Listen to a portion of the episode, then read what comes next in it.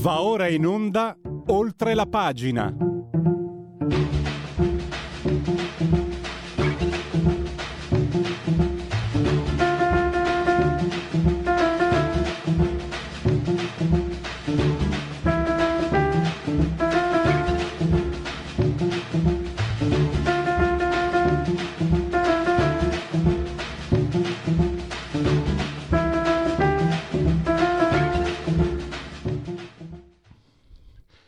Radio Libertà, oltre la pagina.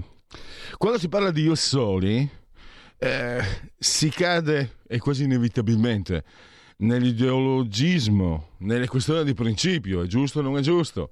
Io voglio ricordare che in Italia la cittadinanza, io ho dati di un paio d'anni fa, era il paese o primo o secondo in Europa per eh, cittadinanze rilasciate, cioè se hai meno di 18 anni e hai la possibilità di avere la cittadinanza, ne puoi fare domanda.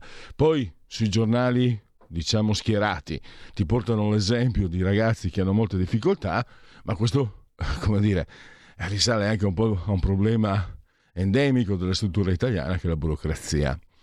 Allora, se usciamo da queste ideologie e andiamo a vedere il lato pratico, e questo lato pratico lo ha eh, esposto un docente di geopolitica come Alexandra Dal Valle che ha parlato con la nostra ospite che è Francesca Musacchio, cosa ti dice lui?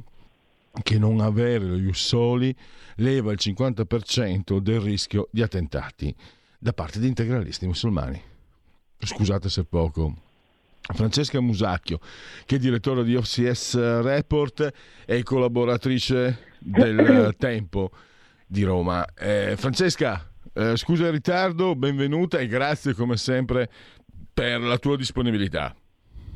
Buongiorno, buongiorno, grazie a voi. Buon Natale a tutti, tra l'altro. grazie. Anche se in ritardo.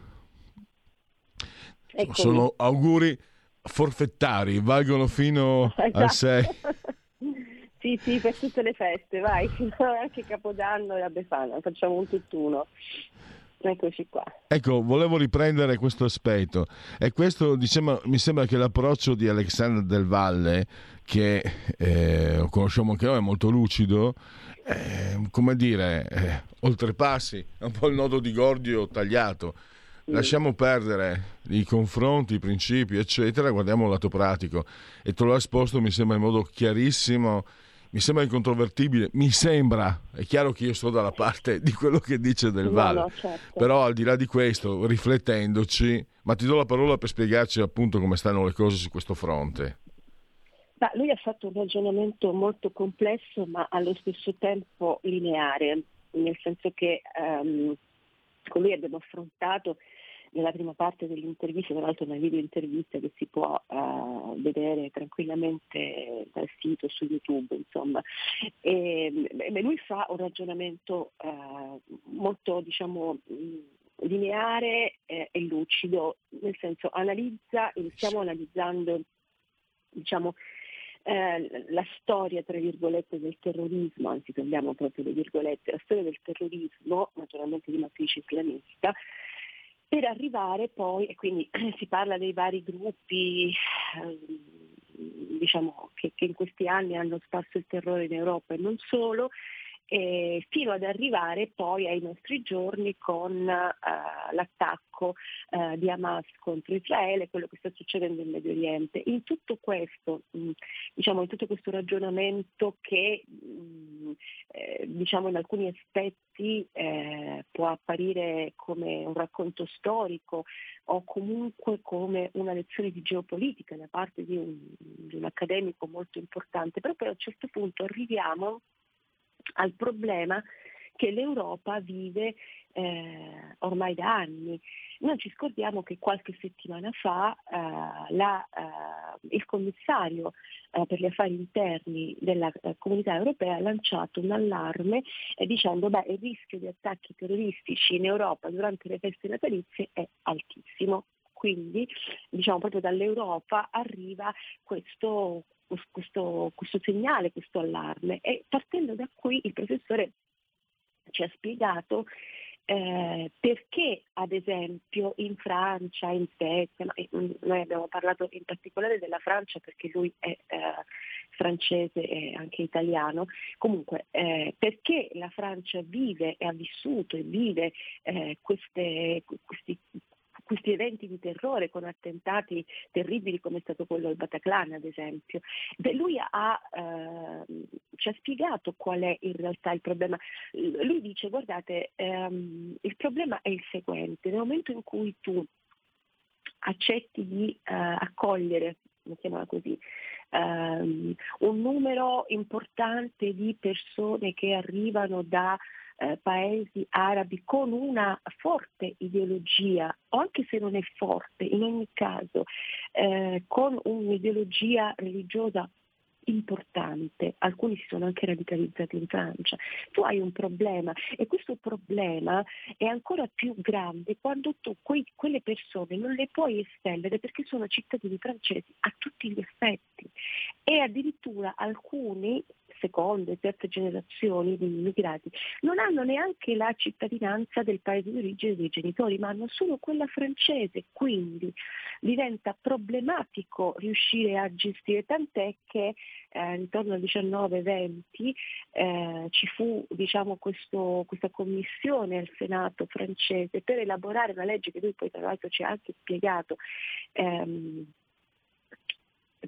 cioè, lui faceva parte di questa commissione, provarono a mettere su una legge che andasse a tutelare eh, in qualche modo i valori della Repubblica francese, come la laicità ad esempio, la libertà.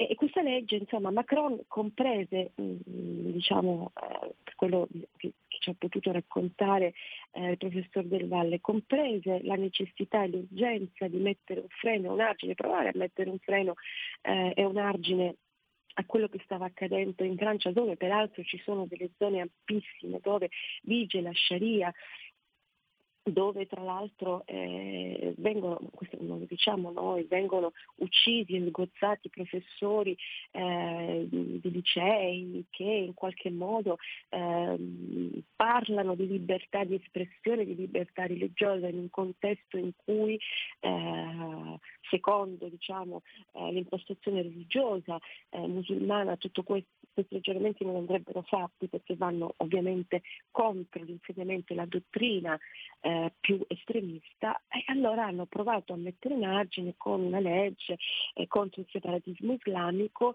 eh, ma il professore poi ha dovuto uh, ammettere che nonostante i buoni propositi ehm, nei confronti sia da parte di Macron che diciamo, del, eh, del, del, governo francese in quel momento, questa legge poi sostanzialmente è stata anacquata, qualcosa è stato ottenuto ma non tutto quello che avrebbero voluto. E questo l'ho raccontato per dirci che in Italia eh, in realtà ehm, abbiamo al momento meno problemi perché se c'è un soggetto diciamo, a rischio, se non ha la cittadinanza italiana, noi possiamo riuscire a esternerlo con maggiore facilità, poi sappiamo tutti che il problema delle espulsioni può essere, um, um, come dire, ehm, non è semplicissimo, però, però, in questi mesi dopo il, eh, l'attacco di Hamas contro Israele, eh, se non sbaglio, da dati che ha fornito il Ministro dell'Interno, sono stati eh, allontanati dal territorio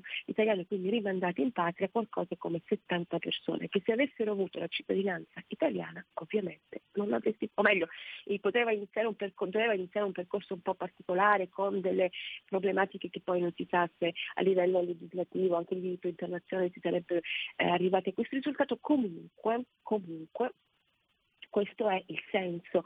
Allora, questo ha aperto naturalmente una riflessione molto ampia perché per anni abbiamo visto la sinistra al governo con diciamo, delle peripezie che non erano legate al voto ma attraverso diciamo, accordi di altro genere, ha provato, ha provato a far approvare eh, Ius Soli, Ius Culture, insomma queste eh, varianti, però, però, per fortuna eh, non è passato e quindi ancora oggi riusciamo in parte a controllare, sia pur con tutte le difficoltà che ci sono, perché i numeri sono talmente elevati, però, però se si becca il personaggio particolarmente a rischio, tu, governo italiano, hai la possibilità di rimandarlo nel suo paese d'origine, soprattutto se eh, ci sono alla base eh, motivi legati al terrorismo.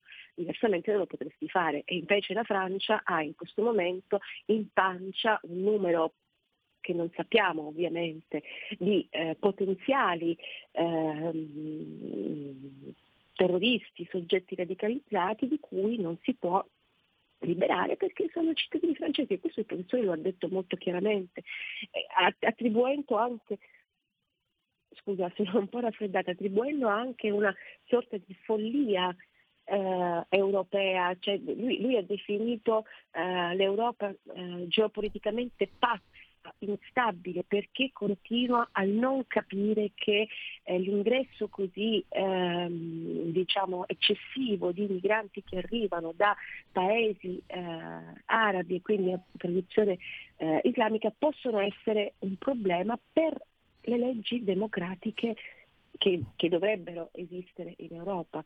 Quindi io credo che lui abbia fatto un, dire, una segnalazione, una considerazione molto molto importante che andrebbe eh, valutata eh, da tutti. Francesca, eh, c'è un altro punto, perché mi sembra che, come sempre, Del Val, eh, o all'italiana Del Valle, eh, sia molto limpido, molto chiaro e c'è anche un altro punto che ha messo in evidenza no? Nella, nel, tuo, nel colloquio che tu hai avuto con lui, nell'intervista, che il 7 ottobre ha fatto passare in modo quasi definitivo mm. eh, un messaggio molto relativista, cioè quando Hamas stupra, sgozza, devasta, e beh comunque lo fa per una nobile causa. Loro lo fanno eh, come se fossero eh, gli Apache eh, occupati eh, dal, dal, dall'esercito americano, come se fosse la battaglia di Little Big Horn, grande. In realtà le cose stanno un po' diversamente. Però sono riusciti a far passare questo messaggio e lo si può vincere anche dalle manifestazioni di piazza, perché ripeto, lo dico, lo ripeto veramente alla noia, ma vedere femministe, le senza sé, senza ma, scendere in piazza e inneggiare ad Hamas, che le donne insomma non le tratta proprio tanto per la quale, eh, sono cose che non si possono accettare. Per me almeno, cioè, dal punto di vista ma, ma, del pensiero è inaccettabile. Esatto.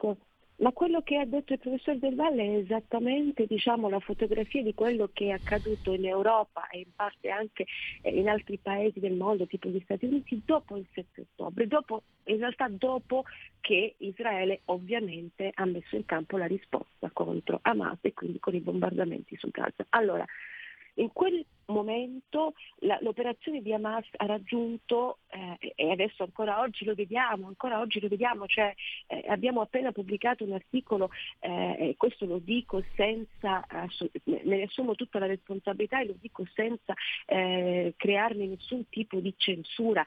Il Cardinal Pizzaballa che sta a Betlemme ha celebrato la messa di, eh, della vigilia di Natale indossando, cioè, è entrato indossando la chefia che è un simbolo ovviamente eh, molto forte da questo punto di vista.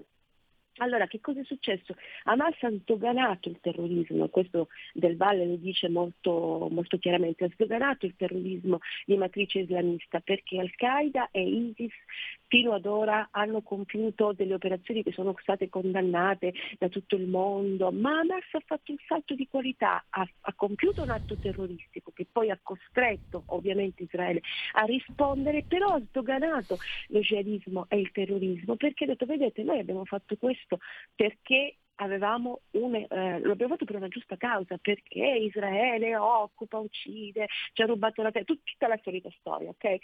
E quindi tutti quelli che vanno a manifestare in piazza, io non so quanto consapevolmente a questo punto, e vanno a manifestare in piazza pro-Palestina, che è un fatto, ma poi sono anche dalla parte di Hamas, sostengono il terrorismo, perché Hamas ha compiuto un'azione, ter- cioè è un gruppo terroristico e ha compiuto un'azione terroristica, al pari di ISIS e Al-Qaeda. però è stato più intelligente, l'ha, l'ha organizzata bene ed è riuscito ad avere un ritorno mediatico sapendo che evidentemente la reazione di Israele sarebbe stata importante come è giusto che sia e oggi si discute non di quello che ha fatto Hamas, ma si discute di quello che sta facendo Israele, Israele della strage di palestinesi. Quei palestinesi li ha uccisi Hamas, li sta uccidendo Hamas, usandoli come scudo umano. Non è, ehm, come dire, non si può raccontare un'altra storia, però, però eh, e questo naturalmente, questo ragionamento nelle parole del professore, eh, sentendole tutte, riesce a capirlo in modo completo anche da un punto di vista storico, ok? Perché magari facendo nella sintesi qualcosa la perdiamo, però ascoltando le sue parole dall'inizio e quindi quando comincia a spiegare dove nasce il terrorismo di matrice islamista e lui lo attribuisce ai palestinesi, da lì continuando un percorso diciamo, eh, che negli anni poi si è, si è cambiato, ma, ma, da lì lo fa partire. Quindi sentirlo parlare è illuminante perché ti, ci racconta come Hamas sia solo l'apice di un percorso che va avanti da anni. E tra l'altro in Italia e in Europa in generale questa sorta di tolleranza verso la presenza di moschee, immigrati eh, di vario genere, eccetera, eccetera, nasconde che cosa? Nasconde una paura fondamentalmente di, tutti i governi europei, la paura di reagire, cioè, o meglio che reagendo con forza contro, faccio un esempio, la presenza delle moschee, quindi eh, chiudendole o comunque provando a, regome, a regolamentarle, temono la reazione del mondo islamico che si può manifestare anche attraverso attacchi terroristici. Quindi, scusate ma l'influenza ha colpito anche me. Quindi il retropensiero di tutti questi anni dei governi che si sono succeduti non solo in Italia ma in Europa, in generale diciamo, anche la gestione della comunità europea, hanno ragionato in questi termini. È quasi chiaro, è quasi certo che hanno ragionato in questi termini, perché diversamente non si spiega, soprattutto la Francia, che adesso diciamo, vive questi momenti, ha vissuto un momento di risveglio, ma è talmente tanto compromessa che anche la Francia non riesce a ripristinare quell'ordine che aveva diciamo vent'anni fa, trent'anni fa, perché è fortemente compromessa dalla presenza di musulmani in tutta la Francia. Ci sono delle aree in cui vige la Sharia e non si discute. E questo è l'allarme che lui ha lanciato. Quindi per quello che riguarda l'Italia, lui dice bene, mm, ottimo il fatto che voi non avete eh, lo Iussoli, perché questo vi aiuta, vi aiuta a gestire meglio eh, no, no, non esclude totalmente il rischio terrorismo, ma potete provare a gestirlo un po' meglio anche attraverso certo. le Francesca, eh, questo discorso chiaramente rimane aperto, tu sei una detta ai lavori, hai scritto libri sul rapporto con l'Islam, eccetera. Però volevo chiudere deviando o riprendendo sempre un tuo articolo però sul tempo, non su OFCS. Eh, il ministro, ministro dell'Interno ha avvisato tra i rischi, oltre a quelli del terrorismo islamico, abbiamo, purtroppo abbiamo solo 30 secondi, anche il pericolo baby gang, e mi è venuto in mente che negli ultimi certo. anni, eh, il 31 dicembre, quello era islamico per esempio a Colonia, ma qui a Milano due o tre anni fa eh, erano baby gang, anche composte da ragazzi stranieri, che eh, hanno fatto cose davvero, davvero brutte sulle donne. Può ripetersi? E secondo, sì, beh, insomma l'attenzione adesso è tutta per Capodanno, per i festoni, i veglioni che si faranno nei locali ma anche diciamo nelle piazze. E lì sì, lì secondo il Ministero dell'Interno c'è un rischio di baby gang composte da da, varie, da ragazzi di varie etnie, ma anche italiani probabilmente, e che possono creare il caos così come hanno fatto a Colonia e come hanno fatto ad esempio a Torino, ti ricordi eh, quando ci fu quel problema dopo la partita di calcio se non sbaglio, anche lì eh, ah, sì. nella piazza di Torino venne fuori insomma che erano state eh, qualcuno che aveva spuzzato lo spray al peperoncino insomma aveva creato ah, sì, caos, sì, poi il sindaco delle, dei 5 Stelle fu, fu eh, condannato processo eccetera, eccetera. ci esatto. fu un, un morto se non sbaglio Esatto, quindi quello è un altro rischio. Fa parte tutto di un sistema di sicurezza che evidentemente ha, andrebbe rivisto alla luce di, eh, di, situazioni nuove che in passato non c'erano, vedi le certo. gang, vedi la presenza di immigrati. Francesca, devo chiudere, fammi chiudere con un pensiero che non c'entra niente. Io sì. spero, ho una certa età, ma siccome devo dire che da un punto di vista sono, mi sono sempre sentito abbastanza, diciamo, eh, progredito, io spero che passi la mentalità orrenda che vede l'opinione, mm, filtrare tra l'opinione, visto che siamo al 31, se una ragazza beve un bicchiere di troppo e poi succede, per esempio, quello che è accaduto con il figlio di Grillo, le accuse che riguardano il figlio di, di Grillo, la tendenza è colpevolizzare la ragazza, mentre il ragazzo che beve è, è uno dritto. Ecco, io spero, esatto. io, allora, pre, fatto, premesso, non, bevete con moderazione, cioè maschi e femmine, certo. però io spero, spero che eh, prima di andarmene da questo mondo di vedere una mentalità un po' più corretta, più giusta, più, più progredita ce lo auguriamo tutti perché è, è, è veramente scandaloso ancora questo, questo tipo di ragionamento. Sì, se, Francesca, io sono, sono, ho abbastanza più anni di te. Io questa cosa la sento perché non è possibile che a 40 anni di distanza riveda certe... E sai cos'è? lo rivedo anche in atteggiamenti, eh, questi atteggiamenti, li vedo in ragazzi di 16, 18, 20 anni. No, po- ma qui a Milano, non nella profonda provincia veneta, anzi, eh, eh, e sono più progrediti là a volte. È quello che mi. Scusate, è uno sfogo personale, però una notazione che riguarda anche la nostra città. Francesca, purtroppo devo, devo chiudere. E, e davvero grazie di tutto e a risentirci per presto. Grazie a voi, grazie a voi. Un saluto a tutti. Buona giornata. Stai ascoltando Radio Libertà. La tua voce libera, senza filtri né censura. La tua radio.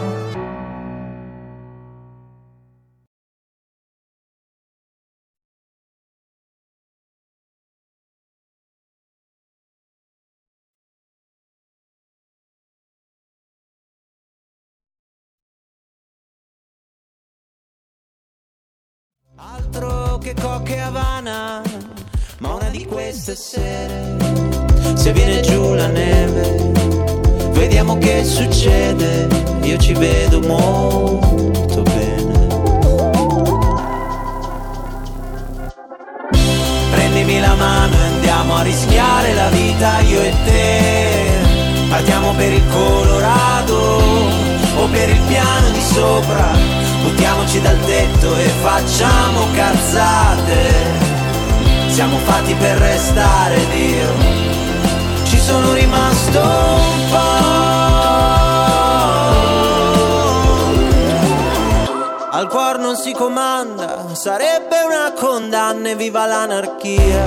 Ma non andartene via Le sigarette accese Almeno un milione al mese Sono parole leggere Gridate per non cadere sono fuoco e paglia, come noi due in spiaggia, che sia in Alaska o in Spagna, in discoteca in branda. Prendimi la mano e andiamo a rischiare la vita io e te. Partiamo per il Colorado o per il piano di sopra, buttiamoci dal tetto e facciamo cazzate. Siamo fatti per restare Dio. Ci sono rimasto un po' Ci sono rimasto un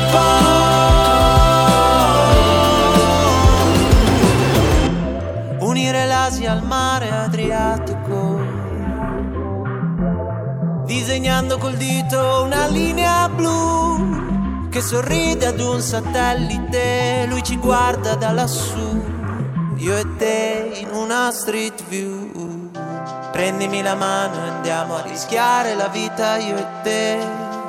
Partiamo per il Colorado o per il piano di sopra. Buttiamoci dal tetto e facciamo cazzate. Siamo fatti per restare Dio. Ci sono rimasto un po'.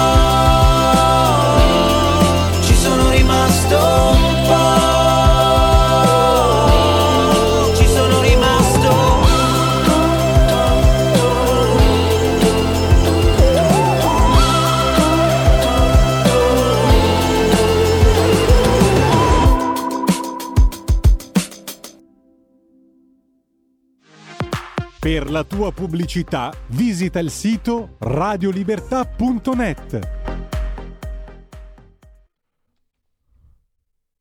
Ci siamo, ci siamo, ci siamo. Era, un, era una pausa, un silenzio carico di aspettative. Allora, sempre Radio Libertà, sempre oltre a pagina e abbiamo ancora abbiamo il professor Silverio Allocca, studioso di geopolitica, ai nostri microfoni. È un gradito ritorno.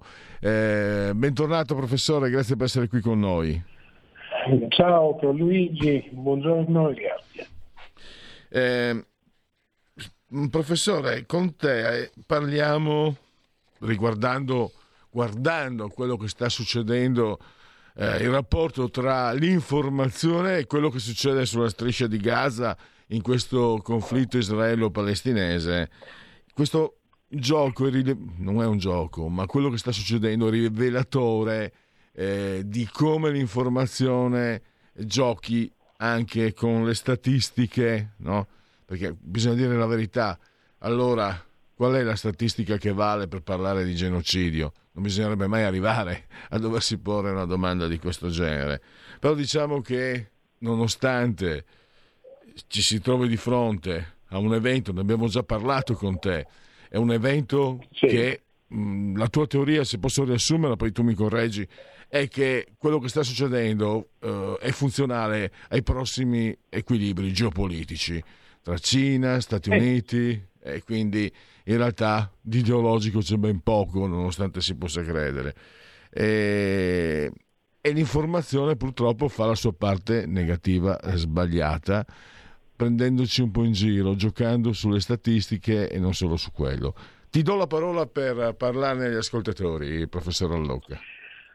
Allora, eh, sì, infatti il problema è esattamente questo, cioè eh, sto infatti anche preparando una, lungo pezzo che tratta proprio il problema della comunicazione in un contesto quale quello attuale di, in cui il concetto stesso di guerra e, e, di campo di battaglia vengono stravolti, si può dire di giorno in giorno, dagli eventi.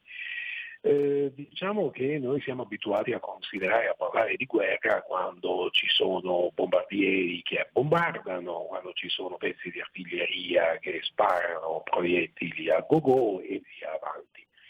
L'immagine, come dire, stereotipata di quella che è la guerra, eh, che ci viene tramandata un po' dalla, dalla storia. In realtà poi i terreni di confronto sono eh, altri, e uno del, dei, dei, dei, mezzi offensivi più, eh, più diciamo, efficaci è quello della comunicazione, che è un, un campo, un terreno alquanto minato perché eh, diciamo, c'è una, una costante confusione tra quello che è l'informazione e quello che è la propaganda. In ogni, in ogni guerra, evidentemente, soprattutto anche nel eh, eh, conflitto mondiale, ma anche nelle guerre che ci sono state assunte dopo, le guerre, la guerra in Indocina, la guerra di Corea e via avanti, la stampa ha diciamo, assunto un ruolo importante, spesso e volentieri di eh, si è limitata a raccontare i fatti, poi parteggiando o per l'una o per l'altra parte. Come oggi ha un, una funzione molto più ampia perché l'abbiamo vista all'opera grazie anche poi alla presenza, all'utilizzo sapiente eh, dei, dei media, dei, dei, social network e via avanti, ha diciamo, una funzione, una funzione piuttosto, piuttosto importante perché ha la possibilità di andare a creare nei paesi avversari eh, diciamo un, un, dei movimenti di, di, di, opinione che fanno il gioco, il proprio gioco. Ognuno cerca di portare acqua al proprio mulino e di fatti quello che eh, quello a cui assistiamo è che per esempio in Occidente, almeno nei paesi che appoggiano Israele, ci sono manifestazioni, a Govò anche stamattina leggevo che ce ne sono state negli Stati Uniti, eh, contro appunto Israele. Eh, in altri paesi ci sono delle, delle prese di posizioni di senso, eh, di senso contrario.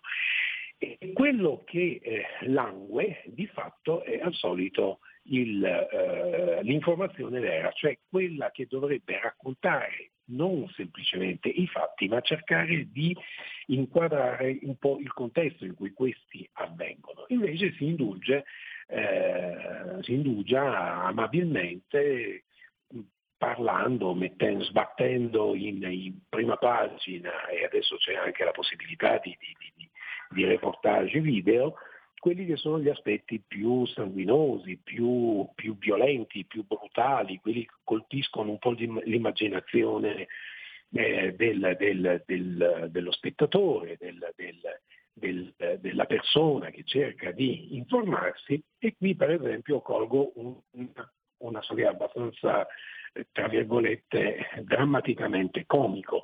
Molte volte quando noi abbiamo, li troviamo su YouTube e anche su altre piattaforme, quando troviamo dei video che ci raccontano eh, momenti tragici di questo conflitto, spesso e volentieri sono preceduti da spot pubblicitari, il che la dice lunga poi sulla partecipazione emotiva che c'è da parte di coloro che pagano profumatamente ovviamente per questi, per questi, per questi post. Ricordo anni fa dell'abbattimento di un aereo giordano, poi venne preso dai miliziani dell'ISIS.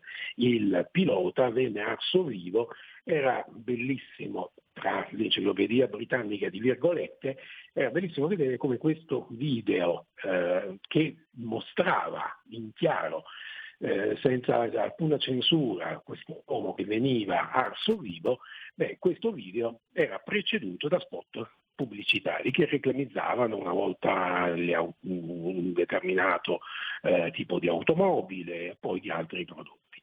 Nel specifico, in questo caso, sono parte da un articolo che è apparso sulla importante rivista, autorevole rivista Shalom, che è una storica testata della comunità ebraica di Roma, fondata addirittura nel 67, dove il brillante studioso, eh, un, un, professore che ha un pedigree di tutto rispetto, certo Ugo Volli, diciamo, ha affrontato il problema dell'uso della parola genocidio.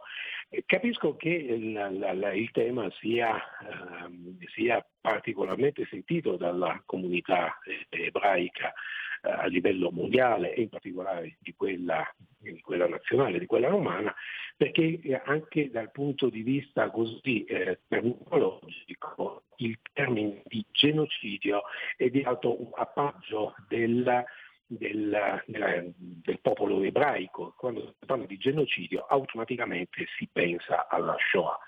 E affrontando il, stigmatizzando l'uso che viene fatto di questo termine, a un certo punto eh, diciamo, c'è una, una, una, una, considerazione che viene fatta. Dice è improprio eh, cavalcare questo tipo di eh, messaggio, questo tipo di propaganda, perché? Perché se andiamo a vedere quello che è il numero dei morti che sono registrati a Gaza, eh, come effetto dell'azione militare portata avanti da Israele, beh, andiamo a fare due calcoli e viene fuori che si tratta di uno 0,3%.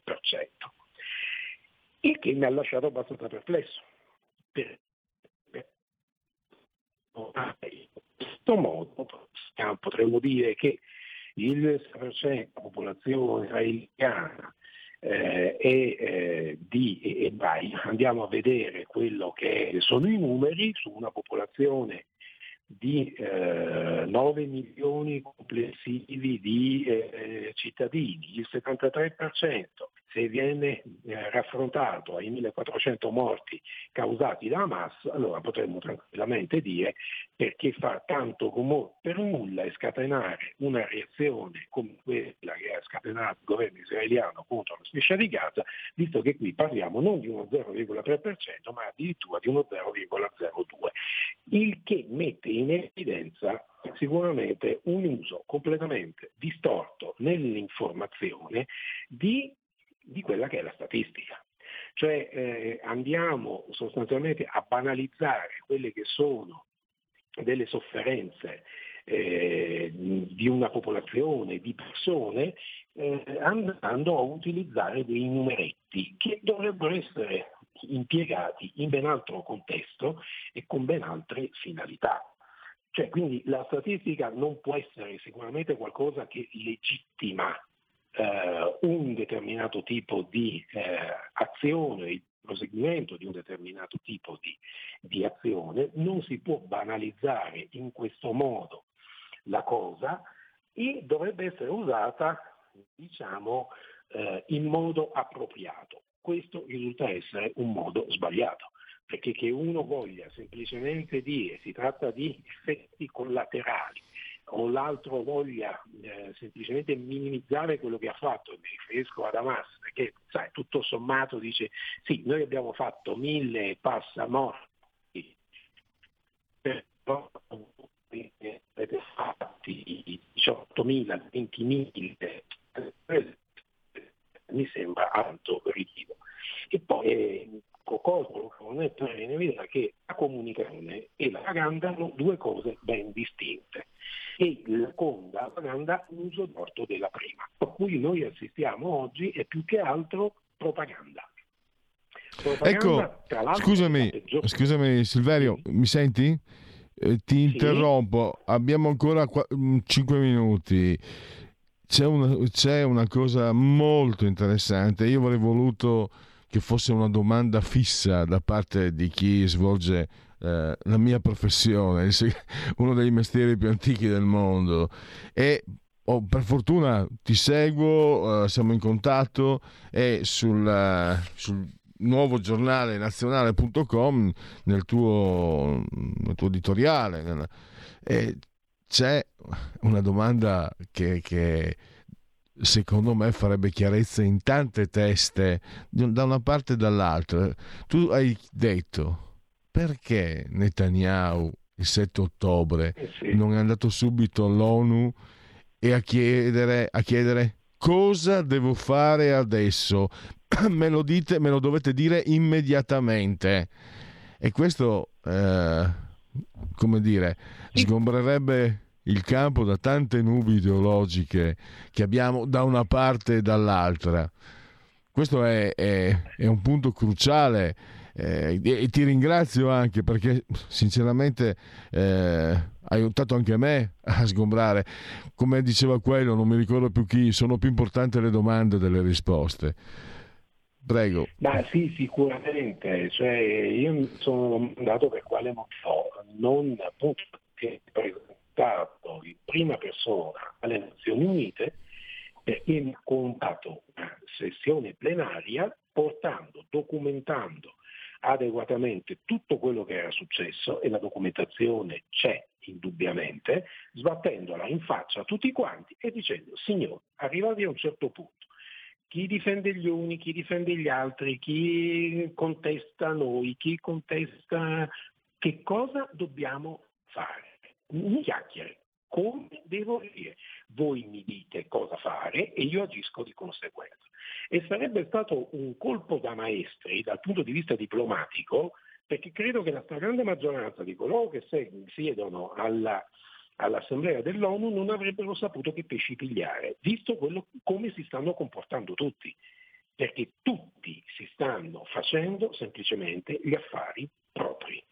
Cioè di fatto di quello che è successo e di quello che da, da decenni sta succedendo, accadendo alla popolazione palestinese e ai cittadini, israeliani, sembra che non freghi assolutamente niente a nessuno. E ti dirò anche di più, come viene diciamo, presentata questa cosa, sembra che ci sia anche una sorta di eh, sottile surrettizio antisemitismo, perché di fatto la stampa in generale si è dimenticata completamente di quello che è successo da anni a questa parte in tutto il mondo arabo, che ha visto coinvolti anche i paesi occidentali, che ha fatto vittime un po' ovunque, sembra che praticamente il mostro in prima pagina sia semplicemente Netanyahu e lo Stato di Israele. Ha sicuramente due responsabilità, io non appoggio questo tipo di azione militare perché la considero sbagliata per come è gestita, ma quello che viene fuori è che a conti fatti, se Hamas alla fine si trova sbattuto in prima pagina come organizzazione terroristica, eccetera, eccetera, alla fine quando saranno finiti i giochi, alla fine di fatto è delegittimato qualsiasi tipo di azione, protesta o reazione che possa portare avanti eh, lo Stato di Israele. E non capisco sinceramente per quale motivo sembra che mm, qualcuno abbia intenzione, questo qualcuno mi riferisco a Stati Uniti, Russia, Cina, India, i vari paesi arabi, gli Emirati arabi, lo stesso Iran, siano tutti quanti interessati a un ridimensionamento di questo, uh, di questo contenzioso solo per poi poter gestire i propri affari secondo quelle che sono le loro esigenze, andando a togliere di mezzo, a rimuovere completamente questi tipi eh, di parola, tanto per quello che riguarda i palestinesi quanto per quello che riguarda lo Stato di Israele. E questo trovo che sia alquanto vergognoso. Avrebbe potuto usare un'arma di questo, di questo genere e credo che se ne sarebbero viste delle belle. Professore, devo, devo chiudere, siamo all'es- all'esaurimento dello spazio. Voglio ricordare ancora eh, il nuovo giornale, punto, no, nuovo giornale nazionale.com dove gli ascoltatori possono leggere il tuo ultimo articolo di cui abbiamo parlato, l'argomento che abbiamo trattato con te. Ti ringrazio davvero e a risentirci Grazie presto. A voi e colgo l'occasione per augurare buon 2024, eh, visto che penso che a questo punto ci sentiamo con l'anno nuovo. Assolutamente. Noi siamo qua, siamo, siamo operativi anche durante questo periodo di festività, per gli altri, noi no. grazie professore. Certo. Grazie a te, grazie a voi. Buona giornata. Segui la Lega è una trasmissione realizzata in convenzione con La Lega per Salvini Premier. Noi no era il titolo di una trasmissione televisiva di grandissimo successo nel 73 con Sandra Mondaini e Raimondo Vianello. Bei tempi. Eh. C'era però la crisi del, del, del petrolio e c'era la, la, guerra in Medio Oriente. Forse chi lo sa. Se, se esistono davvero i bei tempi. Esiste invece per fortuna Segui la Lega eh, su legaonline.it, scritto legaonline.it. Segui la Lega prima che la Lega seguisca te alla Pellegrina, ammesso dalla sintassi, o segui la Lega prima che le, la Lega segua te alla Marciana. Potete fare tantissime cose da questo sito, il libretto da scaricare per leggere i progetti portati a termine dalla Lega con questo governo. Potete seguire i calendari delle feste potete iscrivervi che è una procedura molto facile si versano 10 euro lo si può fare anche persino con PayPal, PayPal, PayPal eh, senza nemmeno vi sia la necessità che siate iscritti PayPal, PayPal. Poi il codice fiscale, gli altri dati richiesti e quindi vi verrà recapitata alla magione per via postale, ma se di mezzo ci sono poste italiane, io mi permetto di consigliarvi ampi, profondi e calorosissimi gesti apotropaici alle femminucce, ai maschietti, a tutti gli altri sessi, lo sapete che da questo punto di vista sinceramente io mi sento arcobaleno sono controtendenza rispetto a quello che è l'indirizzo del nostro partito di riferimento, eh, ma io sono un pazzerellone, e, però a parte le battute, Posta Italiana crea spesso e volentieri eh, problemi, lo dico sia per esperienza diretta personale e anche per riscontro eh, empirico ma attendibile. Eh, poi c'è il cretino che telefona per dire no ma mia moglie si trova, va bene, ok, sei un'eccezione, c'è pure culo e ce lo viene, e ce lo viene a far sapere, vai a quel paese.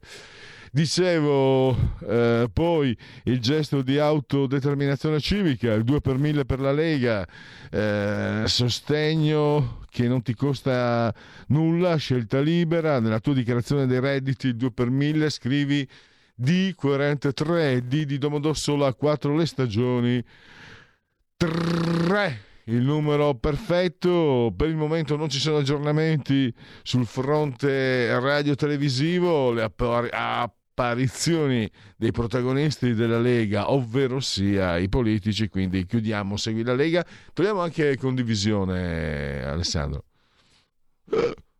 No, no tutto, tutto troppo presto. Sigla. Segui la Lega è una trasmissione realizzata in convenzione con La Lega per Salvini Premier. L'Istat ci fa sapere che è stata chiusa la raccolta dati con una risposta al 93,2%, la più alta dal 2018. Buon provi faccia.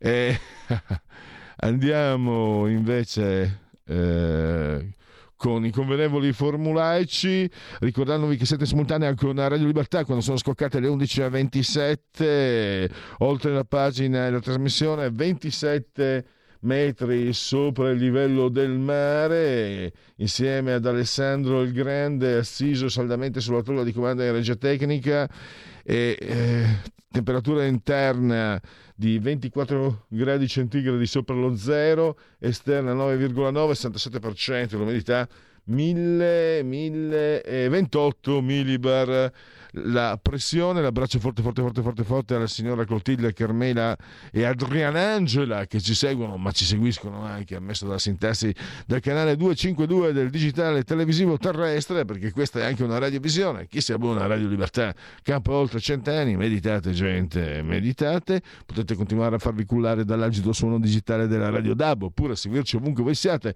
grazie alle applicazioni dedicate a iOS Android con i smartphone, iPhone, tablet, mini tablet, iPad, mini iPad e Alexa accendi Radio Libertà. Passaparola ve ne saremmo riconoscenti. E poi Twitch, Uh, social di ultima generazione, il profilo Facebook che è la bussola per orientarvi tra i programmi di Radio Libertà e infine eh, last but not least l'ottimo e abbondante sito eh, radiolibertà.net andiamo con eh, ehm, i genetriaci um, uh, unplugged velocissimo. Oggi è l'ottavo giorno di nevoso mese del calendario uh, repubblicano per tutti un giovedì zoibe 28 dicembre anno domini 2023 o 2023 che dir si voglia, Osceola nel 1830 guidò i Seminole in Florida nella seconda guerra seminole contro l'esercito degli Stati Uniti. Pensate che non sono così ignorante nella lingua inglese, appena arrivato qua a gennaio 2005, un'intervista credo alla, all'Anselma dell'Olio, la moglie di Ferrara, e dissi Florida da vergognarsi, me lo ricordo ancora, quando sbaglio me lo ricordo più io degli altri. E un'opera per me sacra, eh, straordinaria, Cyrano de Bergerac, 1897, prima rappresentazione, e poi Fratelli Rumière, prima proiezione cinematografica, perché come testimonia questa, questa penna, il cinema l'abbiamo inventato noi francesi. Poi abbiamo Fulvio Bernardini, Fuffo, vinse da allenatore lo scudetto con Fiorentina e Bologna, siamo dal calcio. Alpenstock, come lo chiamava Bra- eh, Forte Braccio, sull'unità Flaminio Piccoli, DC. La Stan Lee, la Marvel, lui si chiamava Stanley Lieber, eh, supereroi con super problemi, l'attrice anglosassone Maggie Smith, 6 nomination, 2 Oscar, Luciano Gauzzi, personaggio che tra l'altro era era stato fidanzato con eh, la Tugliani che poi invece si è accasata con Gianfranco Fini. Pensate che lui, Luciano Gaucci, ne divenne fidanzato mentre lei era compagna di classe a scuola del figlio, fantastiche. Mario Bertolissi, un costituzionalista di, di chiara fama, William Vecchi, che è scomparso recentemente, è stato portiere del Milan, poi allenatore dei portieri che seguiva Ancelotti anche al Real Madrid, James Foley, americani, grandissimo film, lui ne è stato regista, grande attore, Denzel Washington, eh, Malcolm X e non solo, Michel Petrucciani, è un, uh, suonatore di jazz incredibile, incredibile, scomparso un po' di anni fa, scomparso anche qualche anno fa Iole Santelli, presidente della regione Calabria, e ricordo ancora quello, uno sciacallo che eh, speculò sulla sua scomparsa, un politico dei 5 Stelle. Vin Verecondo, vergognoso. Ho sforato di due minuti, mamma mia, sempre peggio, invecchiando si peggiora. Eh, d'accordo, non, non sono un buon vino.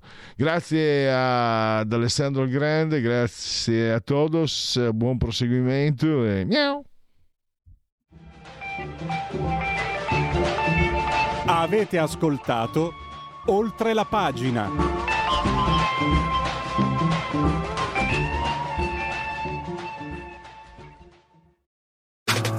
Stai ascoltando Radio Libertà. La tua voce libera, senza filtri né censura. La tua radio. Stai ascoltando Radio Libertà. La tua voce libera, senza filtri né censure. La tua radio.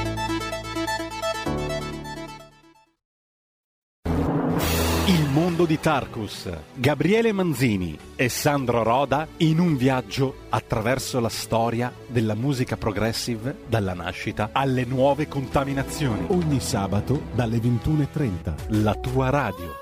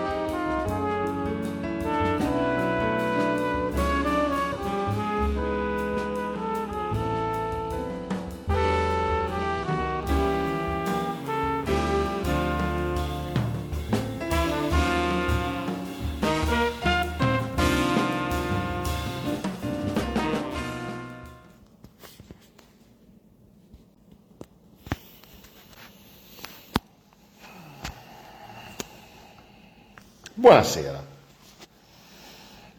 Vediamo se mi sentite. Vediamo se l'audio c'è. Vediamo se riusciamo, ma non ci riusciamo a metterlo un po' dritto.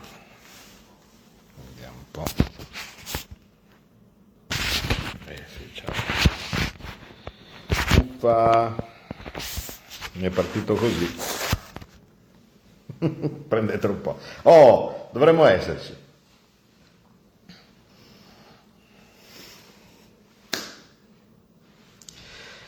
Amici, grazie.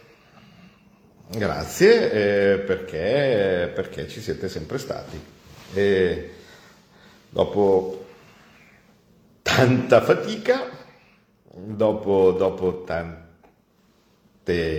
anche cose non andate particolarmente bene, però il colpo grosso, cioè la, la, il rischio più grande, la, la minaccia più, più, più terrificante l'abbiamo, l'abbiamo, sventata. E... 12 anni, cioè, faccio fatica insomma anche a dirvi come mi sento, ecco, perché 12 anni di battaglia, una preparazione quasi giornaliera, ecco, mi verrebbe da dire per riuscire ad arrivare a questo punto in mezzo a pressioni assolutamente allucinanti, allucinanti da parte di tutto il mondo per, per che, che, che, che, la famosa mela di Biancaneve veramente era nulla al confronto, oggi è andata bene, ma soprattutto la cosa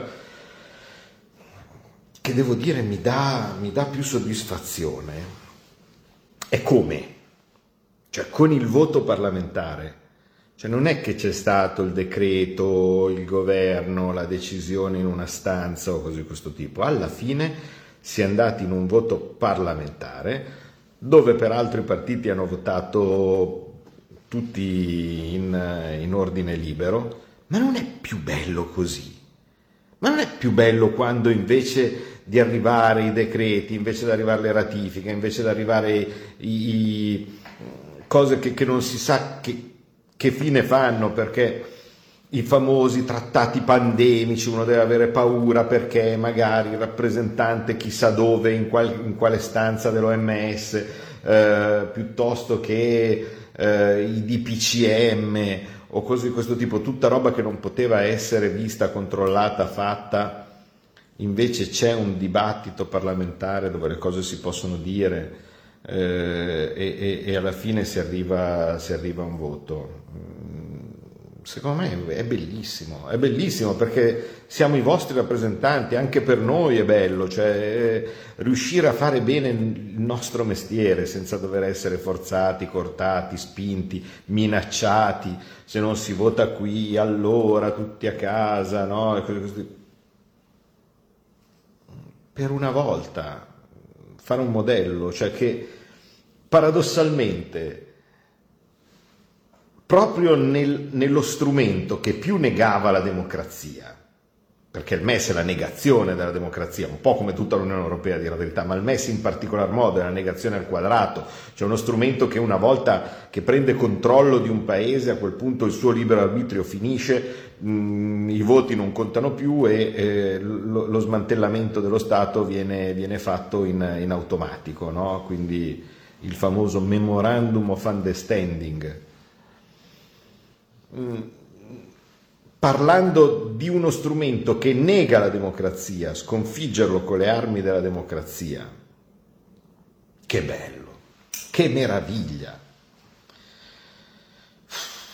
Comunque, già che siamo qua adesso, va bene, siamo contenti. Domani c'è un'altra battaglia, eh, cioè, mh, domani ci sarà appunto l'OMS, il trattato pandemico, cancellare le multe, eh, il mille pro, cioè capite, mh, mm, insomma, come, come, vi ho sempre detto, non c'è un punto d'arrivo e basta, c'è il punto d'arrivo che, che, che, che non c'è mai, insomma, una, una, è una battaglia continua e quindi essendo che è una battaglia continua questo ci, ci, deve, ci deve portare avanti, però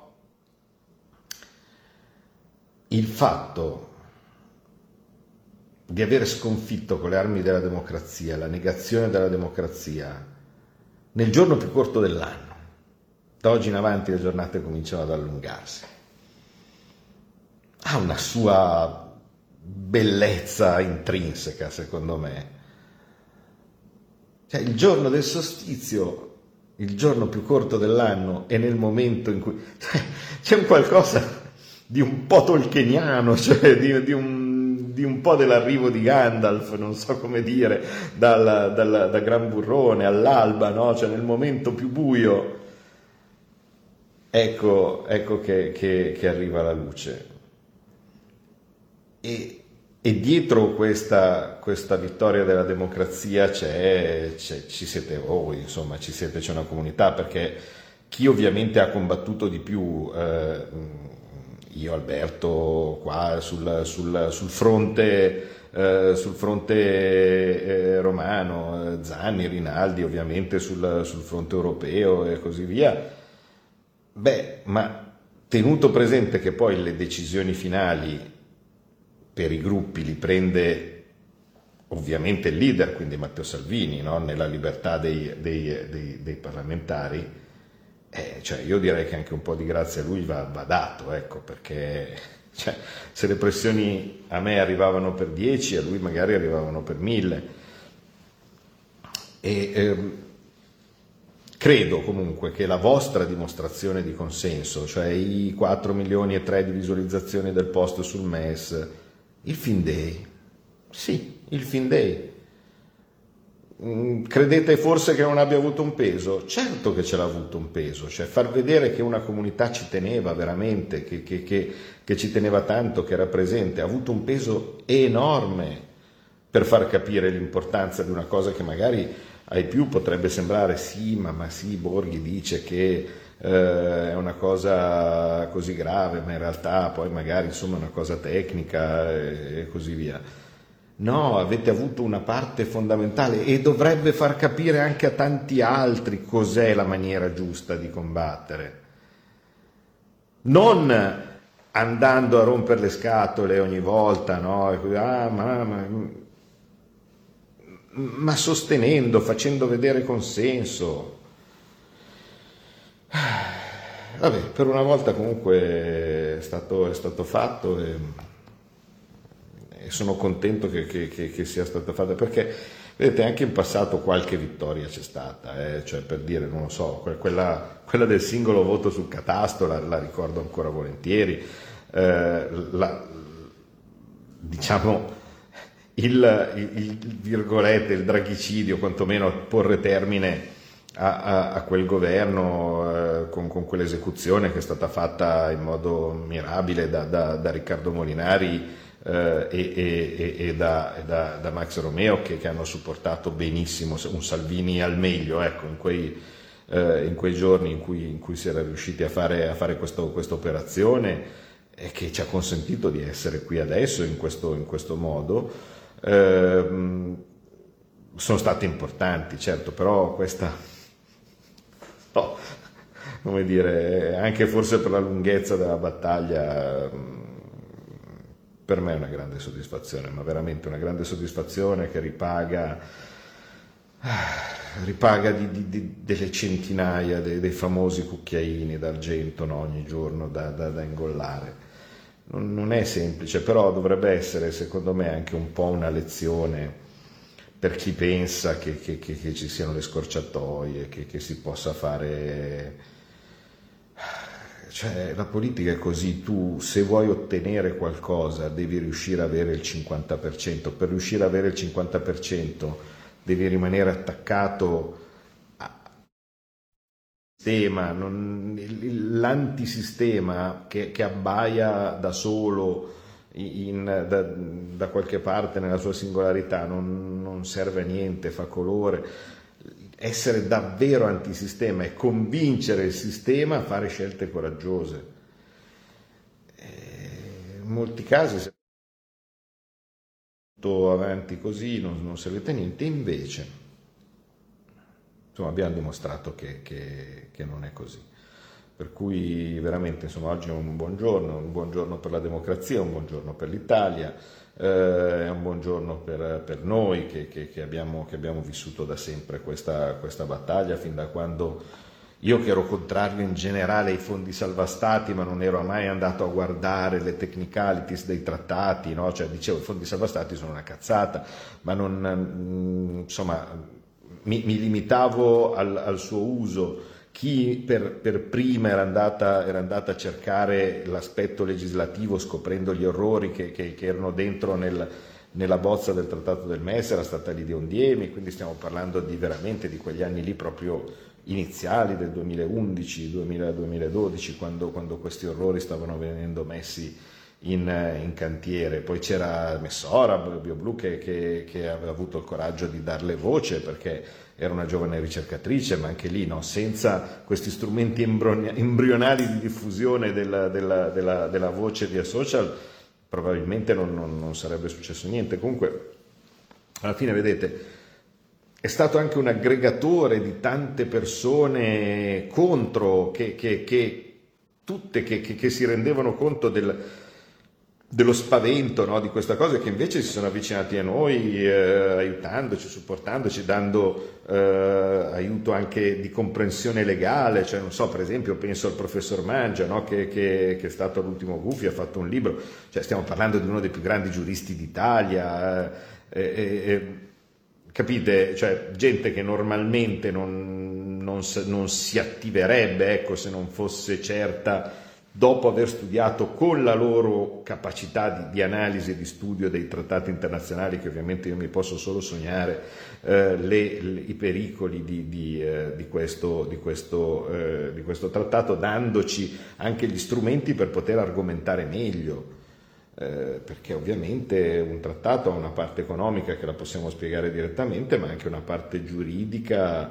Eh, se, se, se, non hai, se, non hai, un esperto che, che, che riesce a, a, mostrartela bene, non, non, porti, non porti a casa niente. Quindi Verrebbe quasi da ringraziarlo per dire il MES che ci ha fatto conoscere tanta gente importante, che ci ha fatto capire come si riesce a strutturare una resistenza, ci ha fatto capire come il voto di testimonianza dato dalla Lega contro, eh, quando, eh, o anche da Crosetto contro, no? ehm, quando eh, in passato, nel, 2000, nel 2012, era stato, era stato approvato e ratificato eh, per, per, per, la prima volta nella sua, nella sua versione vecchia, quella che, che, ci è costata con trasferimenti alla Grecia una quarantina di miliardi, insomma, eh, 50 se mettiamo assieme il, il, bilaterale, ma diciamo 40 con i fondi.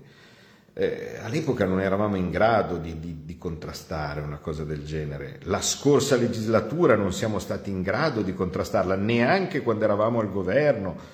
Mi piacerebbe farvi leggere nelle famose chat che cosa ci, ci si diceva con gente in buona fede del Movimento 5 Stelle, con cui tentavamo di bloccarlo in partenza prima che diventasse valanga, perché da subito noi abbiamo cominciato a combatterlo il MES, mentre stava venendo immaginato e lo facevamo assieme con i 5 Stelle, lo facevamo insieme anche con Gianluigi Paragone, perché era anche lui eh, all'epoca senatore dei 5 Stelle, dentro nel nostro diciamo, gruppetto di, di, eh, di resistenza, può, può testimoniarlo.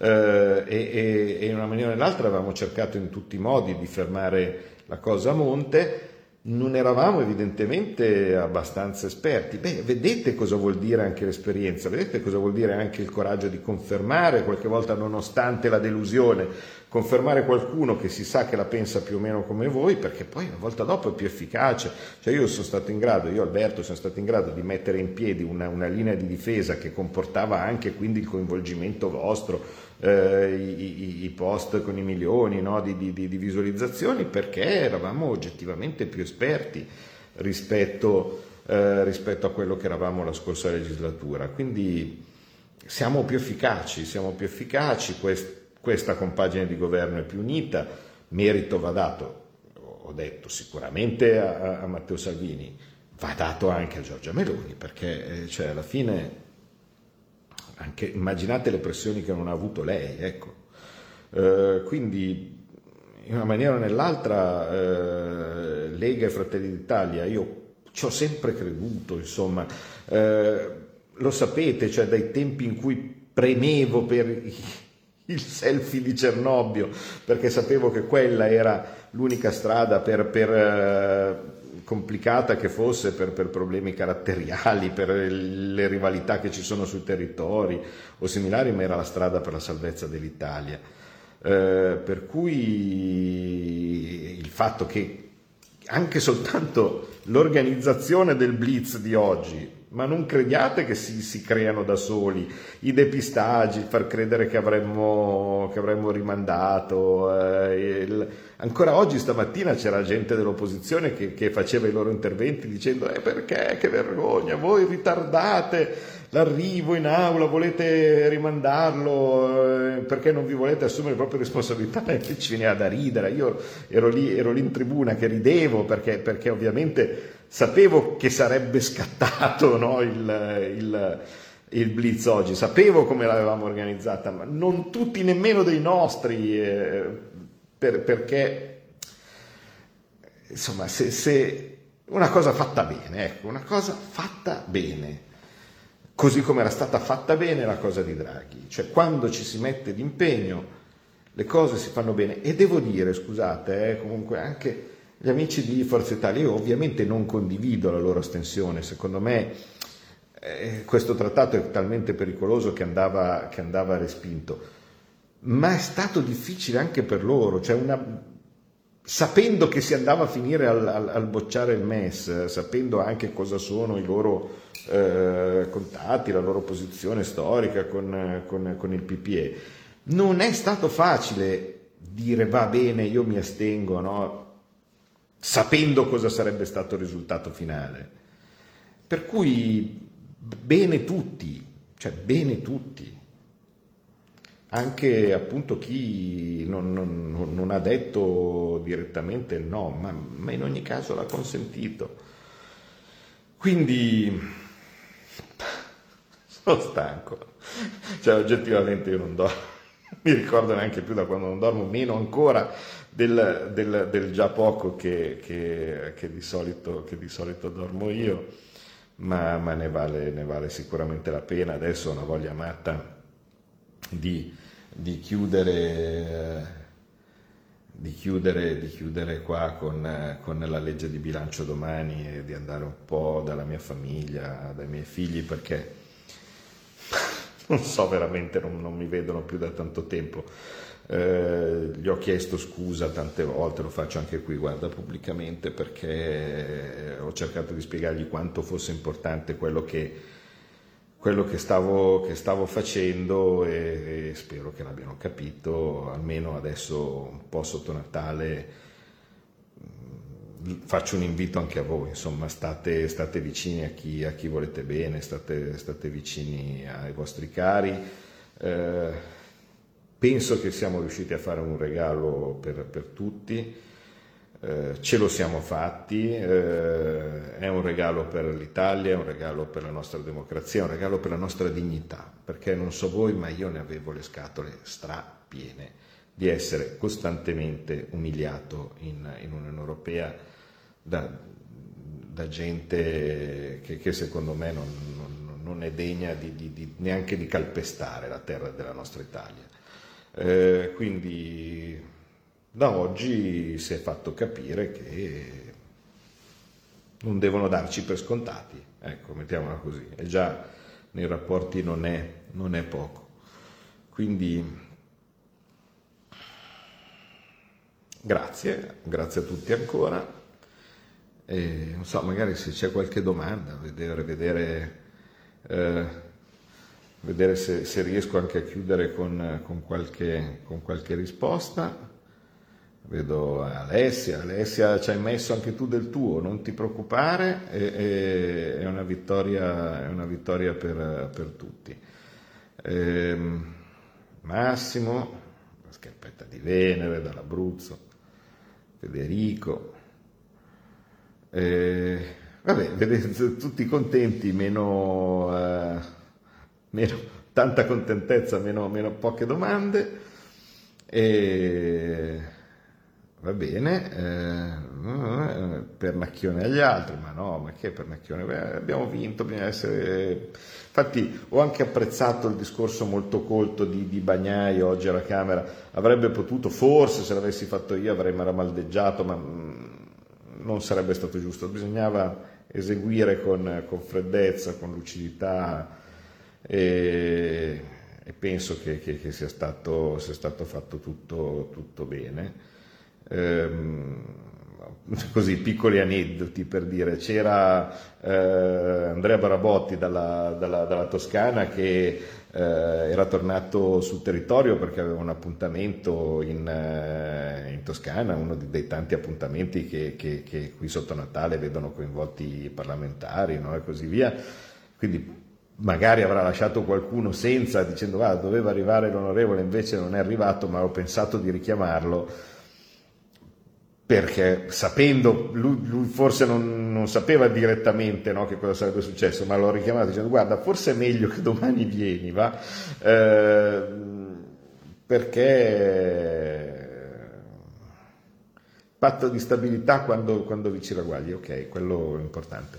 Eh, adesso l'Apocalisse, figurarsi, comunque fatto sta che eh, ho ho pensato di chiamarlo perché sono, e poi ci siamo sentiti per farci complimenti reciproci eh, prima, in una legislatura i momenti definenti, cioè i giorni importanti, sono pochi. Uno magari lavora come un matto tutti i giorni, le commissioni, salta da una parte, salta dall'altra, ma è, è mandare avanti la carretta. Il momento importante no, dove c'è la votazione, quella seria, quella che veramente eh, dà un segno di, di, di, quello, di, quello, che si sta facendo, veramente sono molto poche, quindi ho voluto, lui era la prima legislatura, ho detto guarda sono convinto che, che preferirebbe essere qua, ecco, quindi eh, insomma ci siamo sentiti e, e da, da, amici quali siamo è stato, è stato un, bel, un, bel, momento insomma e, alla fine mi ha ringraziato, ha detto guarda grazie, grazie per, per avermi richiamato perché non, non, me lo sarei perso per nulla al mondo. Eh, e, e, devo dire tanti miei colleghi, cioè i miei colleghi eh, che, che, magari appunto qualcuno pur eh, abituato insomma, a non dare retta ai giornali però guardava e continuava a vedere gli spin e cambiano idea, lo ratificheranno e cose di questo tipo, in tanti erano preoccupati.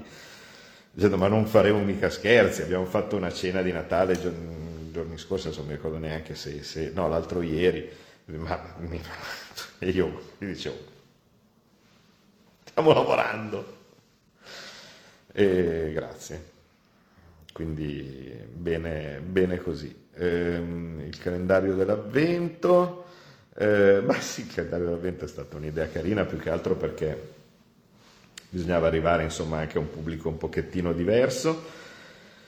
E ogni tanto vedo sotto connessione lenta, ma spero che, boh, spero che funzioni, insomma, non, che, non, che non faccia casino eh, per il patto di stabilità, guarda, fatemi parlare delle cose belle, va. Mm, il patto di stabilità però ve la faccio velocemente. Eh, se mm, si decideva di dare lì lo schiaffone invece che, invece che con, con, il MES, non è che succedeva molto, cioè non è che eravamo liberi di spendere e spandere. Tornavano le vecchie regole. Eh, Certo è un costo politico, cioè in questo momento risulta meno credibile dire patto di stabilità vai a quel paese perché giustamente poi ti possono dire ma l'avete approvato anche voi, ma è ovvio che è tutto, eh, è tutto figlio delle stesse vecchie regole, quindi il patto di stabilità è, è inguardabile, insomma, ma non perché è stato negoziato male, perché eh, il, il, si basa su, su, degli assunti che sono, che sono vecchi eh, e ehm, la scelta che è stata fatta, no? come per dire va bene, cioè possiamo magari concedere quello, no? ma non quell'altro, anche perché parte delle negoziazioni fatte dai francesi insieme con Giancarlo Giorgetti, devo dire, eh, sono state mirate a fare una cosa abbastanza semplifico, è, è, più leggero per i prossimi anni e più pesante per gli anni a venire dopo il settimo. Però c'è anche da dire che a un certo punto uno eh, dice, vabbè, ora di qui a sette anni chissà, chi, chissà che cosa può cambiare, insomma, per cui eh, io spero sinceramente che fra sette anni l'Unione Europea non ci sia più, ecco, molto semplicemente. Quindi se fra sette anni i patti di stabilità dell'Unione Europea sono più severi, vorrà dire che abbiamo sbagliato tante cose, ecco, mettiamola così, perché questa roba qua deve, deve, deve smantellarsi prima, insomma, per cui, per cui al momento è un po' meglio, per i prossimi anni quantomeno è un po' meglio rispetto a quello, a quello vecchio che, che, sarebbe tornato se avessimo deciso di dare lo schiaffone lì invece che qui. Eh, viceversa poi questo diventava un trattato sovraordinato ai nostri ordinamenti, la Corte Costituzionale l'avrebbe difeso a spada tratta, no? eravamo, eravamo, eravamo messi male. Patrizio ci ricorda dell'importanza del voto del, giugno, del giugno 2024, sì è importante il voto del giugno 2024 se vogliamo continuare così. Eh, perché, perché una cosa è i sondaggi, una cosa è i like, una cosa è le visualizzazioni, ma alla fine quello che contano sono, sono i voti e le persone.